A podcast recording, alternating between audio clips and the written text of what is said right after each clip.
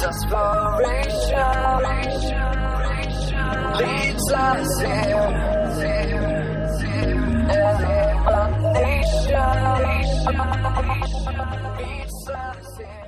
Okay, so here we are, Community Center. Just a very, very brief recap. Uh, we've been in Judges 6, and we've been using the story of Gideon to talk about God's will for our lives. So, first, we learned that lasting change is only possible when we find our purpose in God. When we make God our purpose, wherever He leads us, He will give us everything that we need in order for him to accomplish the plans that he has for us, which leads us to number two that God believes in us and is with us, and so we should trust him in that. And that complete trust in God means that we need nothing else. That no matter what happens, no matter where we go, no matter what life brings our way, if He is our purpose and we're following Him and we're trusting Him, uh, He we can rely on Him. He's what we need. And so our lives are meant to be a living sacrifice, much like that bagel that I mentioned earlier, right?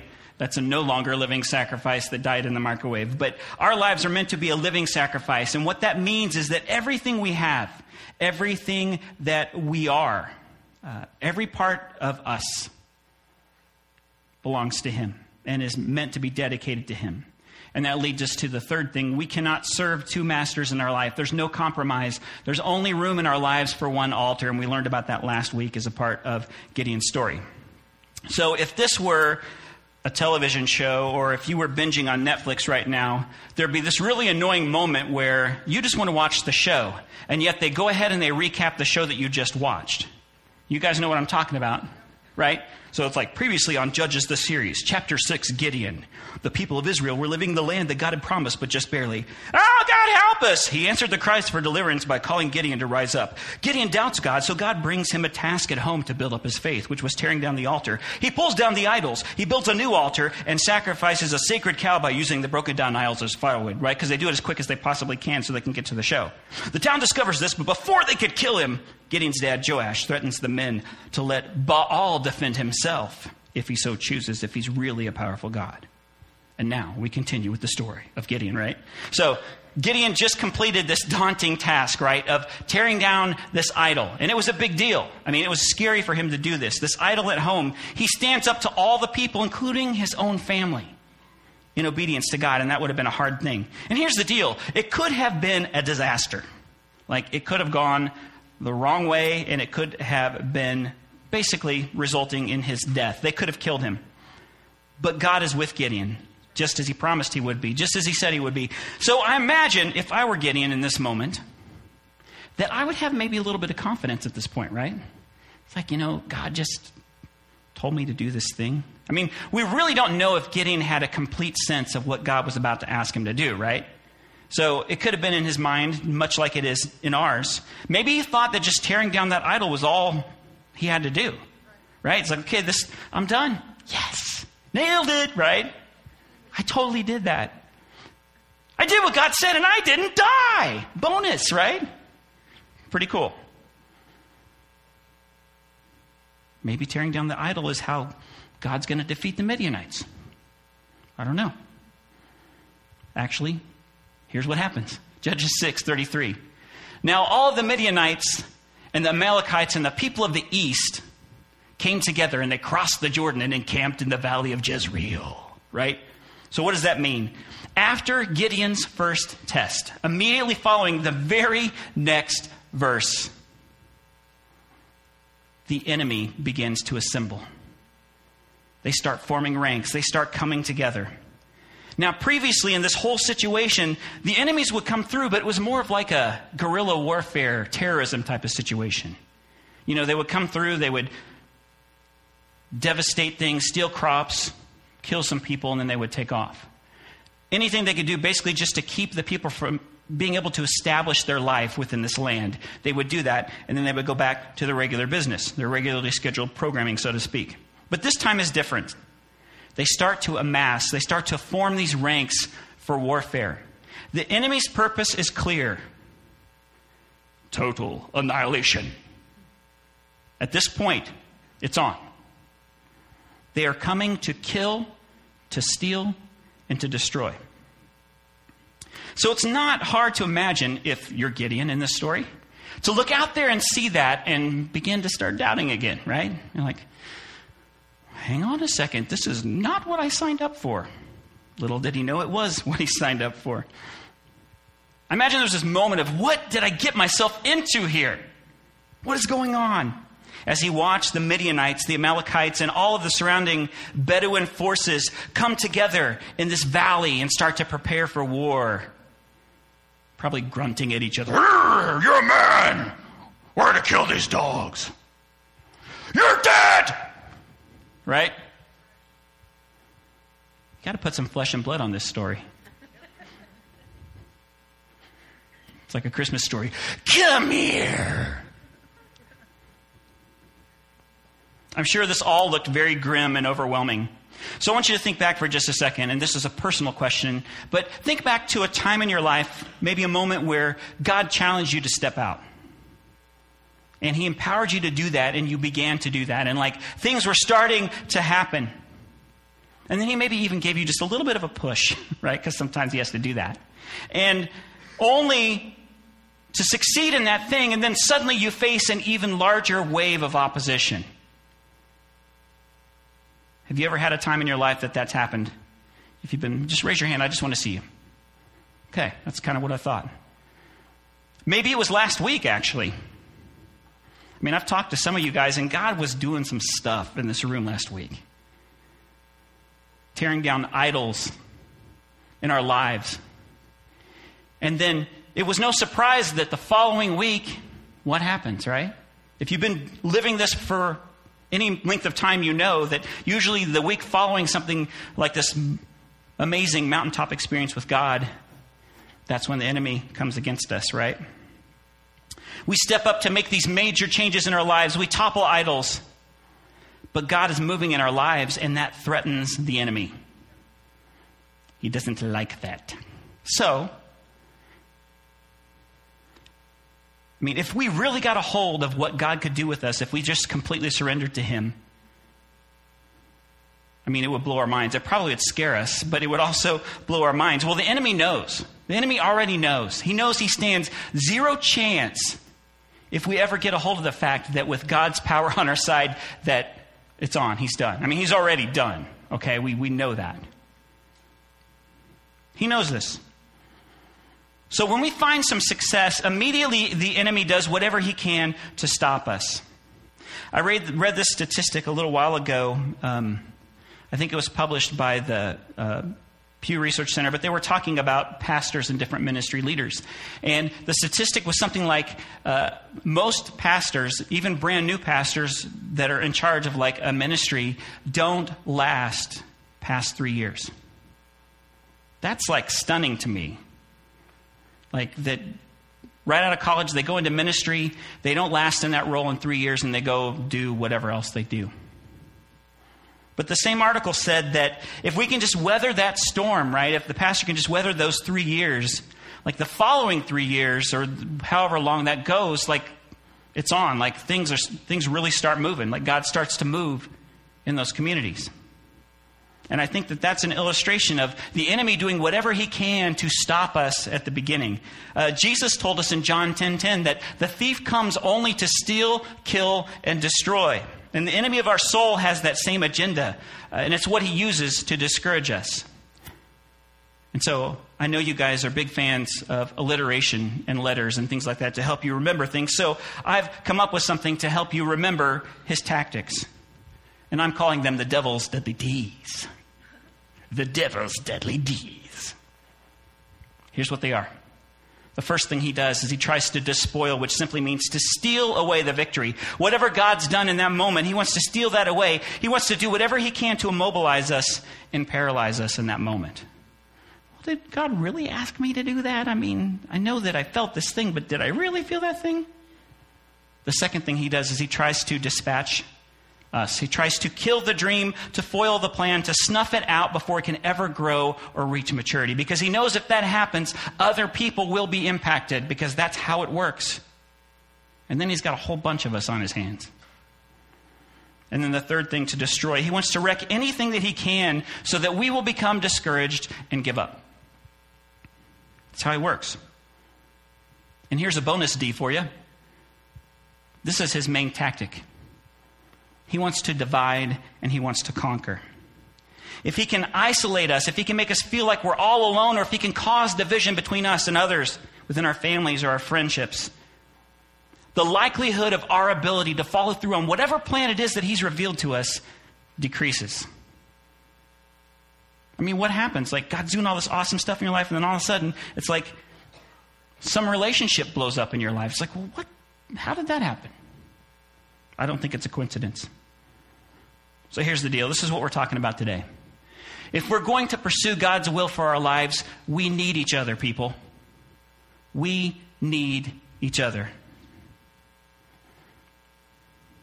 So back to Gideon. True to his word, God is with him, and he clothes him in his Ruach HaKodesh, which is the Holy Spirit or his spirit. In, in Judges, in the book of Judges, this is usually related to calling up an army, which is interesting. We'll talk about that here in just a second. So we move forward to Judges 6:34. But the Spirit of the Lord clothed Gideon, and he sounded the trumpet. Bah, bah, bah, right? And the Abiezrites were called out to follow him. That sounded like the imperial margarine trumpet or something. I'm not sure what that was. Some of you are, old enough to know what that is. So he sounds the trumpet, and the people respond. And here's what's interesting. If you were with us last week, the Abiezrites are his people. These are the people that he just picked a fight with last week when he tore down their idol. The ones that, I say we hang them and then we kill them. right? Those people. This tells me something here. And it, you have to read between the lines, but that moment, that decisive moment where he took a stand, made a huge impression on his people. And if you remember, it started with his father Joash, who comes to his defense. And now the people, his own people, are following him. I think there's a lesson there for us, folks, that when we take a stand for God, sometimes it's hard, sometimes people come against us, but oftentimes people are just waiting for someone to follow.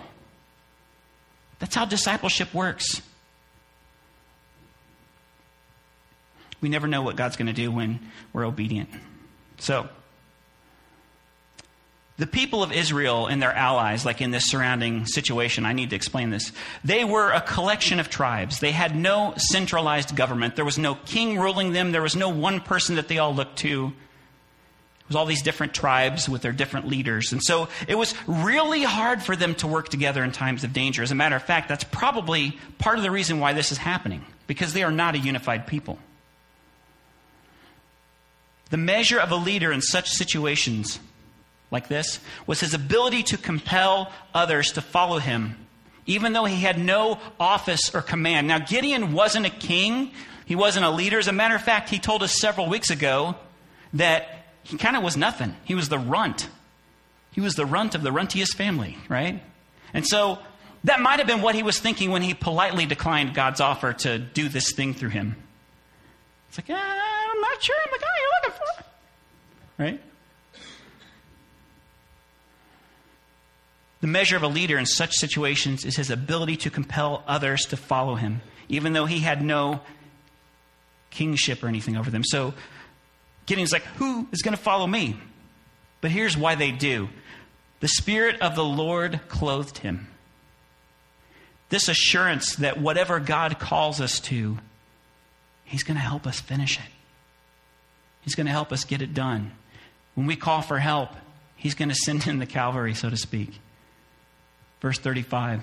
And so he sent messengers throughout all Manasseh, and they too were called out to follow him. And he sent messengers to Asher, Zebulun, and Naphtali, and they went up to meet them.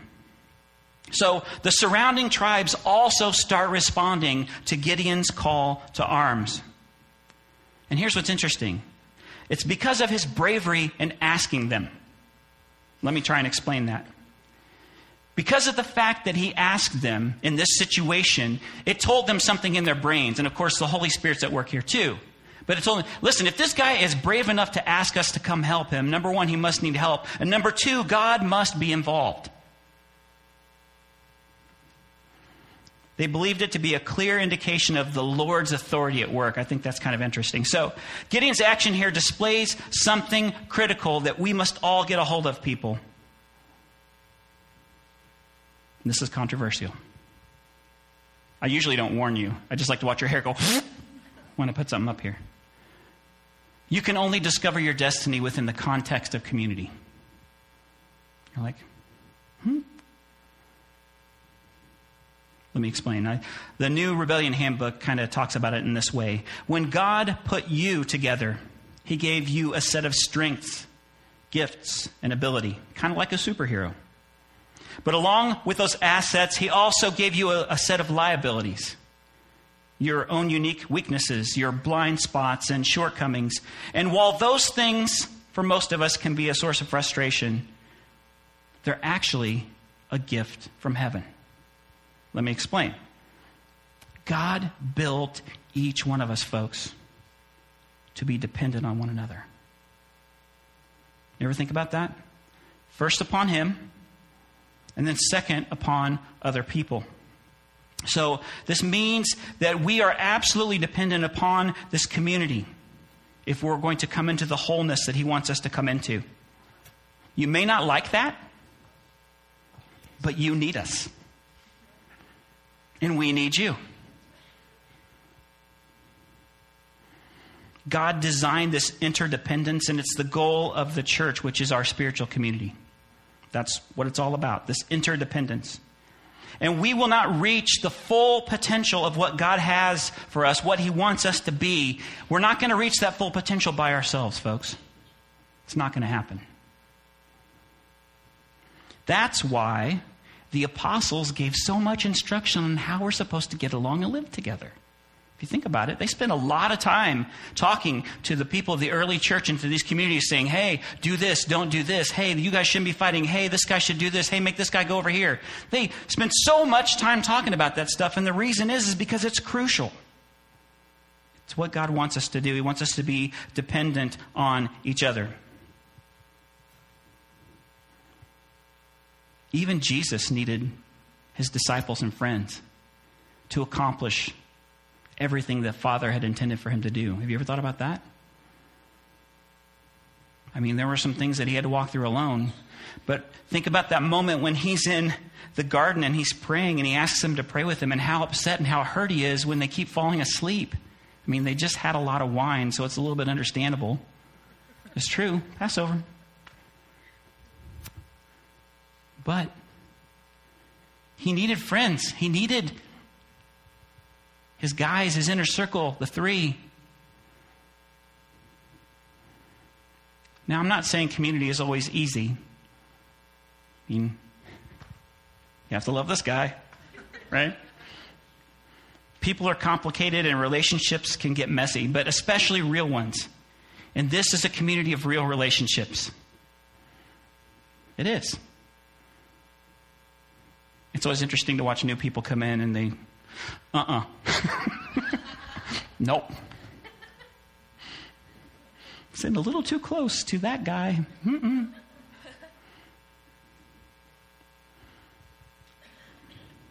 True community, folks, is defined by a deep level of commitment people have to one another and the mission that Jesus calls us to, which is to love God and love one another together and to make disciples. That's our mission.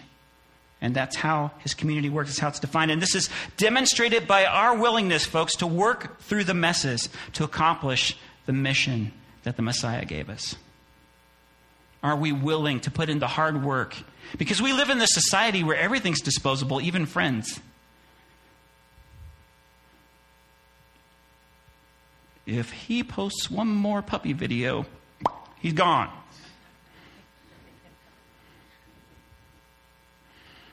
No, I don't want to see what you're eating today.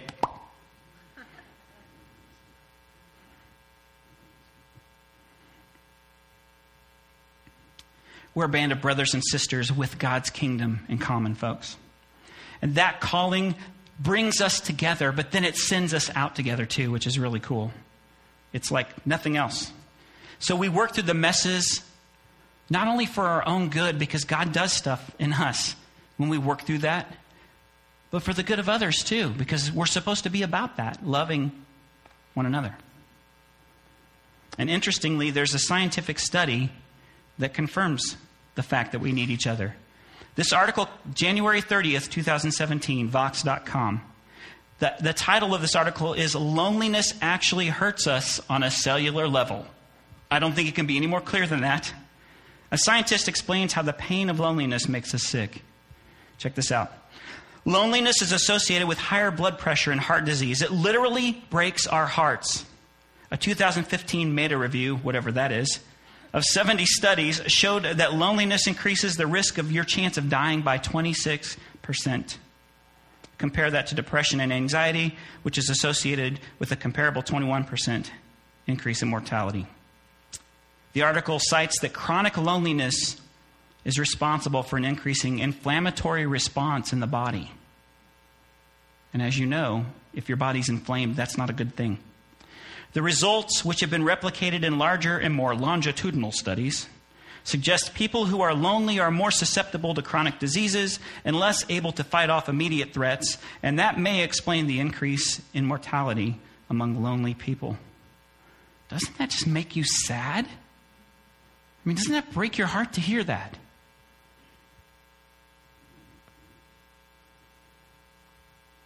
In other words, folks, God designed us to need each other. On a cellular level, that's crazy. Science! That's amazing. Ephesians 3:10 and this is from the New Living Translation. I like this. God's purpose, bless you. God's purpose in all this. Well, first off, we need to get this taken care of. Parent needed for child 197. Your child can't your child's just doing what we've just taught. They can't be alone. They need you. So God's purpose in all of this was to use the church to display his wisdom in its rich variety to all the unseen rulers and authorities in the heavenly places. What does that mean? Here's what it means. Even unseen forces, angels in heaven, and all the other weird creatures and things that God has created out there that we can't see, which there are numerous. That's kind of cool. All of them are amazed by God on display in communities of believers where they function the way that they're supposed to. I mean, imagining like angels, they're not in the outfield, they're hanging out at churches, and they're like, Did you see that? How good our God is. He just helped that person and no one even saw it. Did you see her just hand that woman $50 for her need? God, you're awesome. I know we tell you all the time, and we will forever, but man,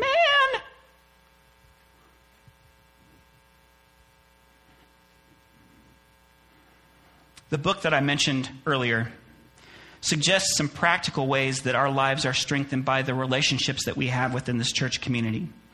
And what's cool is each of these things are also illustrated in the story of Barnabas and Paul in the book of Acts. And so, if you've not read the book of Acts, by the way, but especially like chapters 10 through 12 ish.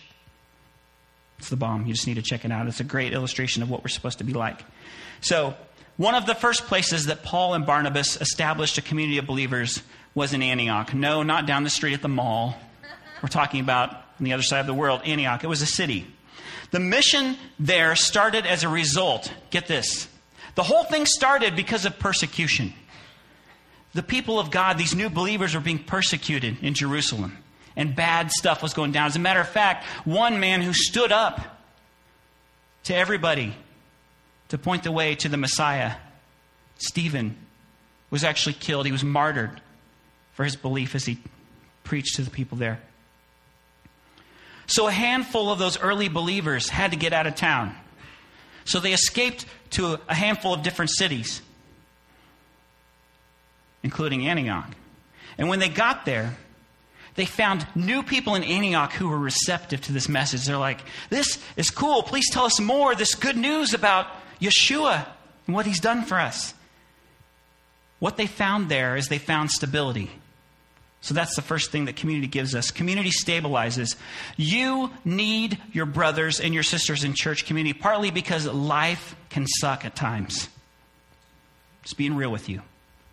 Bad things happen, hard things happen. And when they do, Who's going to be your anchor? I mean, yeah, of course, Jesus is going to be your anchor, but like practically, real human beings, who is going to be your anchor in life? Your church community should be your anchor when life is rocked by circumstances. And I can proudly say that that's one of the things I think we do the best around here.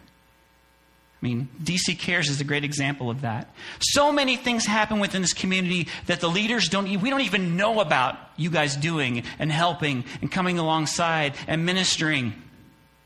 That's what it's about. Community stabilizes. I know many of your stories, and I know a lot of you are going through really, really hard things right now.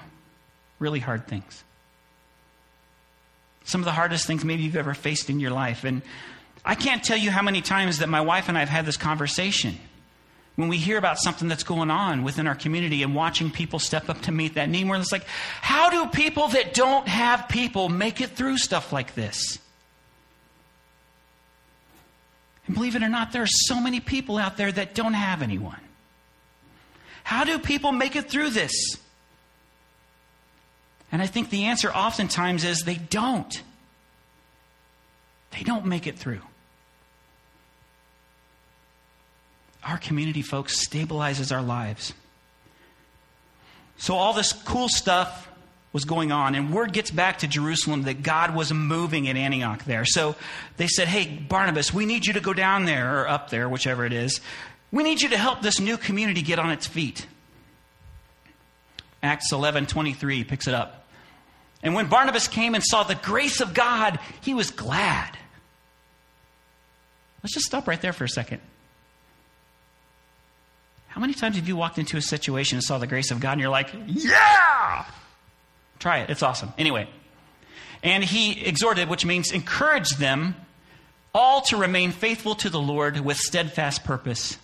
For Barnabas was a good man, full of the Holy Spirit and of faith. And a great many people were added to the Lord. God was with them, and their numbers increased. So, despite this persecution, and I actually think this is a kingdom principle, despite this persecution that's happening in Jerusalem, this community was growing. Despite the persecution that's happening in China, the church is growing. Anywhere that there's persecution in this world of believers, that's where it's on. That's where it's happening. Those are the battle lines they've been drawn, and God's church always seems to rise up in those places. We talk about persecution here, but usually it's persecution as in the Starbucks cups didn't say anything about Christmas on them this year. We don't even understand persecution, people. So this community was growing fast, and the word spread. And then it continues. And a great many people were added to the Lord. So Barnabas went to Tarsus to look for Saul. And when he found him, he brought him to Antioch. Things are blowing up at Antioch, man. It's awesome. And even though Barnabas obviously had God's anointing, and Barnabas obviously had the good favor and the belief of the people that had sent him from Jerusalem, his brothers, they were confident in his ability. Barnabas recognized that if he was going to succeed in this mission, he needed help.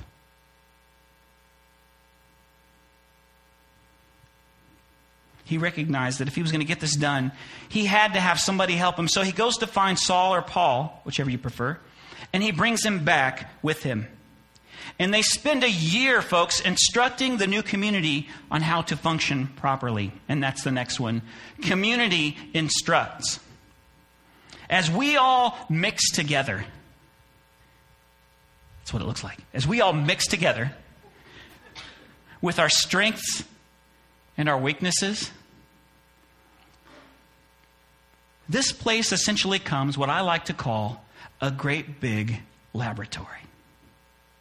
It's a big laboratory. Well, laboratory? Are there experiments later? Yes, there are experiments every week. Some of them succeed and some of them fail. Oftentimes as a part of worship.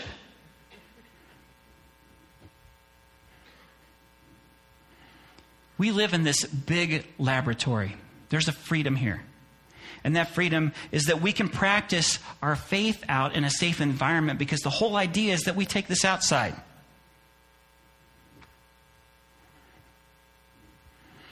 And part of that mix is instruction, being encouraged yet challenged, being comforted at times and corrected at others. Instruction is part of how God shapes us into the people that He wants us to be. And so, and get this, because this is probably the most important part of instruction. Our level of humility is the only barrier to the fullness of this work. There are people out here, probably all of you, that know way more about the Bible than this guy. And yet, for whatever reason, I'm here and you're there. But there are other times, like Wednesdays and moments where we get together where the roles are reversed. And that's one of the things I love about this place. We all work in the gifts that we have, and we all teach and share from those gifts. And I probably learned way more living out life with you guys than you'll ever learn from me, and that's okay. That's awesome, because ultimately, God's the instructor, not me, not you. And so, our level of humility, our willingness to serve others, is the only barrier to how full that work can be. There's always something to learn from someone else. It's a great way to get past pride. Is if you look at every other person and say, that person has something they can teach me.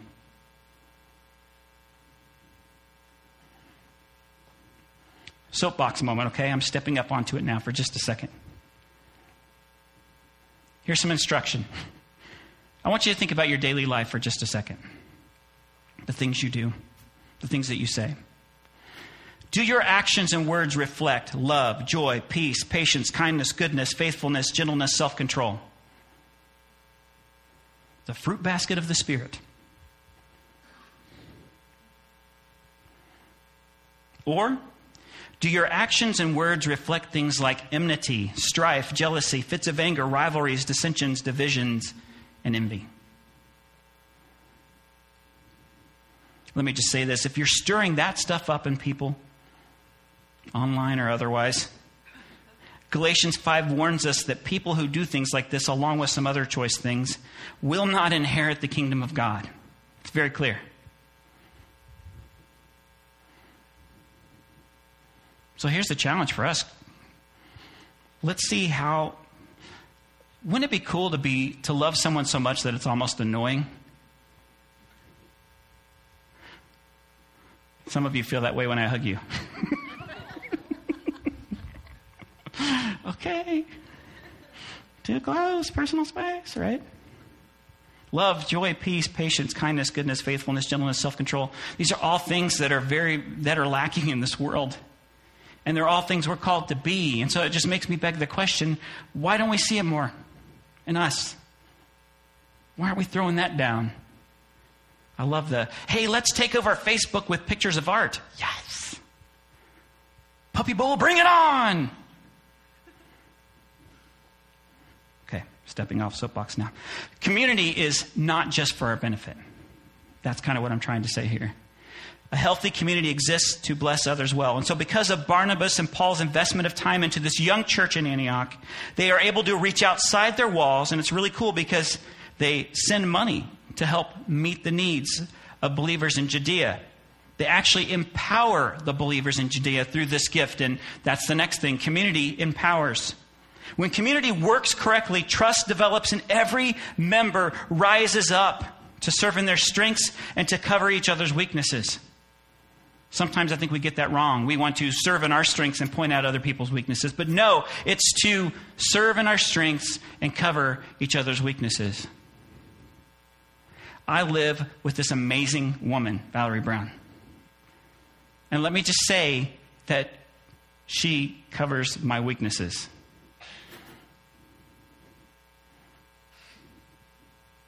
Math girl, grammar queen, spell check, the list goes on. The little voice of the Holy Spirit Are you really sure you need to keep that?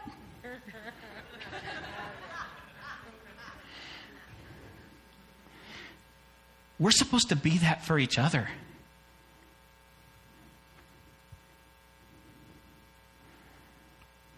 Because when that happens, it releases each of us into our true destiny where we are empowered to serve God using the unique gifts that He's placed within us. And listen, this is a room full of unique people. Chief unique here, man. I'm on it. God has called all of us together for something special.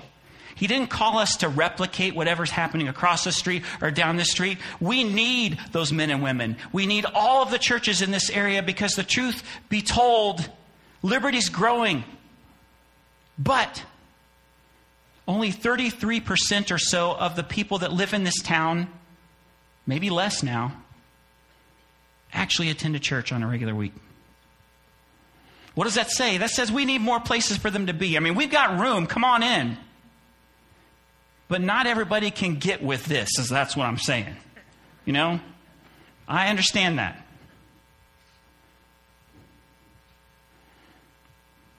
God uses these unique gift, gifts, and this allows us to stand firm no matter what comes. And here's why because we're a part of something bigger. When it's just about ourselves, it's very easy to give up. But when you know that other people are counting on you and that you're a part of something bigger, you press on, you press forward. And what's bigger than God's kingdom? Nothing. I'll answer that one for you. So, how exciting this must have been. This early church in Acts and the way that they're selflessly giving and helping each other and strengthening each other, and things are going crazy. I mean, even King Herod intensified his efforts to persecute these new believers, and the church joined together to defend itself. Well, how do they do that? Through prayer. We see they start to intensify their prayer. Community defends. Ephesians 6:12 tells us that our battle is not against people, but it's against the rulers and authorities operating on this cosmic level. It's like these dark forces of evil in the spirit realm.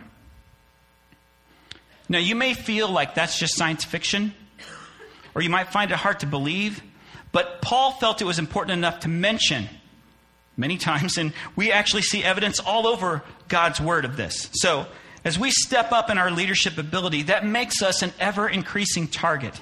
Like I was talking about earlier, when God starts to do something really cool and you like buy in, you're all in, you jump in, and then all of a sudden that's when the enemy comes against you. The same thing happens when you step up to lead. And if you don't believe me, pick anyone in this room that you've ever seen stand up here before and ask them. They will tell you, yes. The moment I said, yes, I will do X, life kind of started to suck a little bit. I can tell you the sales pitch is really working well right now. It's like, uh, honey, if they ever ask me to be an elder, remind me to say no.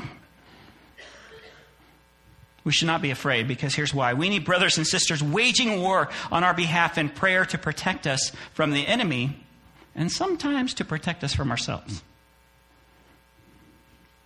I can just tell you that when I'm struggling with something or I'm feeling like I've hit a wall or if I'm working on a message, time and time again, I can tell you guys that I know the moment that somebody starts praying because all of a sudden it breaks open and it's working. Things start working and texts that I've been looking at for days all of a sudden jump up. Like whoever among you started praying at 11:30 last night. You think I'm kidding. These are real life examples here, folks. I don't dance. This is it. So keep praying. Not just for me, for your leaders, for your elders, for your admin board people, for each other. So back to Barnabas and Paul. A short time later, things start to culminate, and this whole leadership team grows out of this church in Antioch. These people that they've invested in for a year. This thing that started as this ragtag collection of refugees from Jerusalem all of a sudden starts to spring to life. And there are people that are now the leaders of that group. And so those leaders, they spend time in worship and prayer and they fast together, and God releases wisdom and direction which we're going to talk about next week. You're going to want to be here for that one. And this team interpreted his will to send Paul and Barnabas out of Antioch on their first missionary journey. So, first they receive because they need the help, and then they grow and they're able to send. And so, community interprets. What does that mean? Well, often we lack the big picture, we lack the life experience. We lack whatever it is, the thing for us to see past whatever's going on in our lives. It's hard to have an objective view when life's a mess and you're right in the middle of it. I mean, how many times have you had a problem that you couldn't get your head around? And so you go to a friend that you can trust, and you're like, listen, I've got this thing going on, and I'm confused, and I don't really know what to do, and let me spill it. And then you like spill the whole thing, and like, well, yeah, you know what you need to do? You need to take X, you need to move it over to C, and then B. And like, boom, it's like done. It's like, that was simple. How did you do that? It's an objective viewpoint. It's somebody that's outside your situation that, that can see it. I think it's easy for us to get a distorted view of things without men and women that we trust walking alongside us. But we have to give those men and women the freedom to speak into our lives, too. It doesn't do any good if we just walk together all the time. It's like, you know, I've been meaning to talk with you about something. I don't want to hear that. No. We need men and women in our lives with the freedom to speak into them so that they can help us. And listen, I'm not saying that any of us have this thing perfected, because that's why it's a laboratory. We're still human, we still fall short, and that's why the church is the body, right? Scripture describes the church as this body made up of all these different parts. And the body likes to dance. But Jesus, He's the head of the body. And so we may want to do a little bit of this, but Jesus may say, No, I want you to do this. right? It's like the head's communicating to the body, and if we don't follow the orders, what good are we? It's He's the head of the body. And he's saying, This is what I want you to do. These are the people I want you to reach out to. This is where I want you to walk. This is what I want you to say. Here's where I want you to go.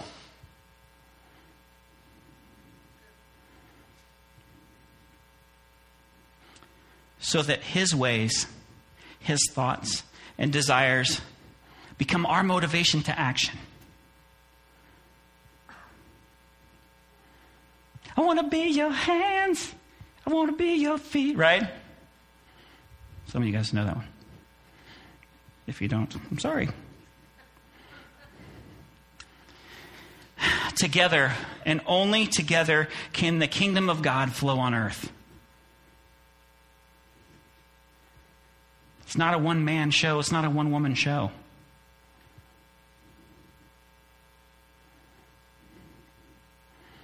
That's why Jesus needed people. If Jesus needed people, how much more do we need people? Right?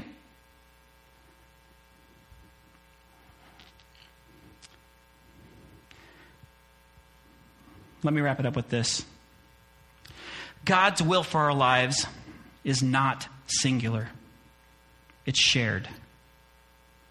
He may call you to do specific things. In fact, he probably will.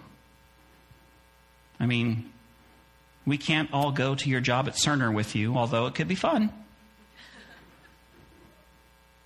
There are parts of our life, yes, that we do live singular, but God's will for our lives is not just a personal thing, it's a community thing, it's a collective thing. There are parts of that that we share. We need each other.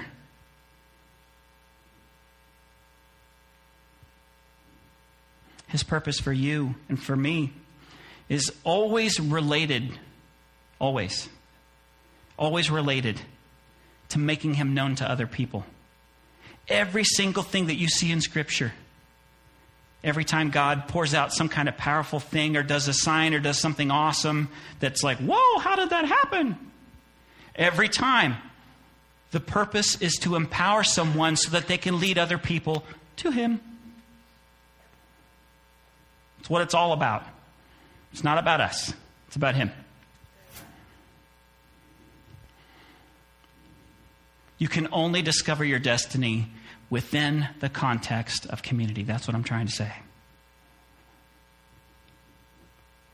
And here's what's awesome He's patient and He's kind. All those aspects that we just mentioned that we're supposed to be. He's all those things. He knows we're working, He knows that we're not perfect. He knows I'm weird. And yet, here we are, all together. Would you guys bow your hearts with me? Father God, I don't tell you this enough, but thank you for allowing me to serve you.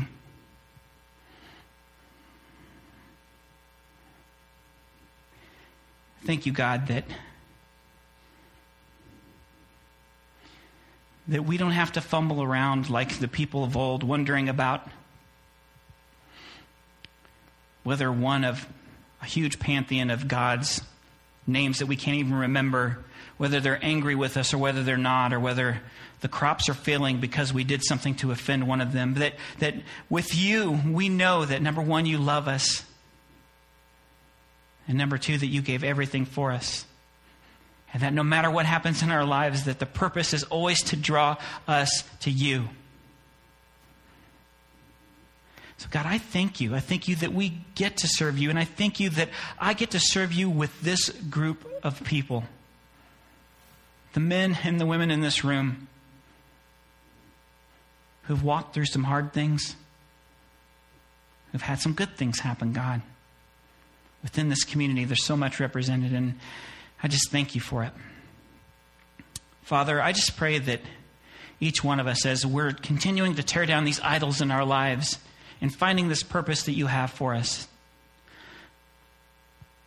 I pray that it would only draw us closer to you and closer to each other. God, I pray for bravery, maybe for those that are in this room who struggle to trust. I pray that not only they would take a chance and trust someone, but I pray that we would reciprocate that. God, for those that are in this room who are lonely or have people in their lives that are lonely, I just pray that you would put good, godly men and women in their lives, friendships that can strengthen them.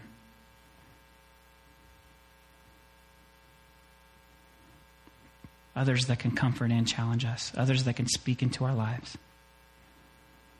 God, we just want to be what you want us to be. We want to look the way that you want us to look. And I know, God, that that starts with the people that surround me right now. So do everything that you want to do in our hearts. We just open ourselves to you and we say, We're yours. All we need is you. We thank you for the beautiful people that you've blessed us with. And all these things are in your name. Amen.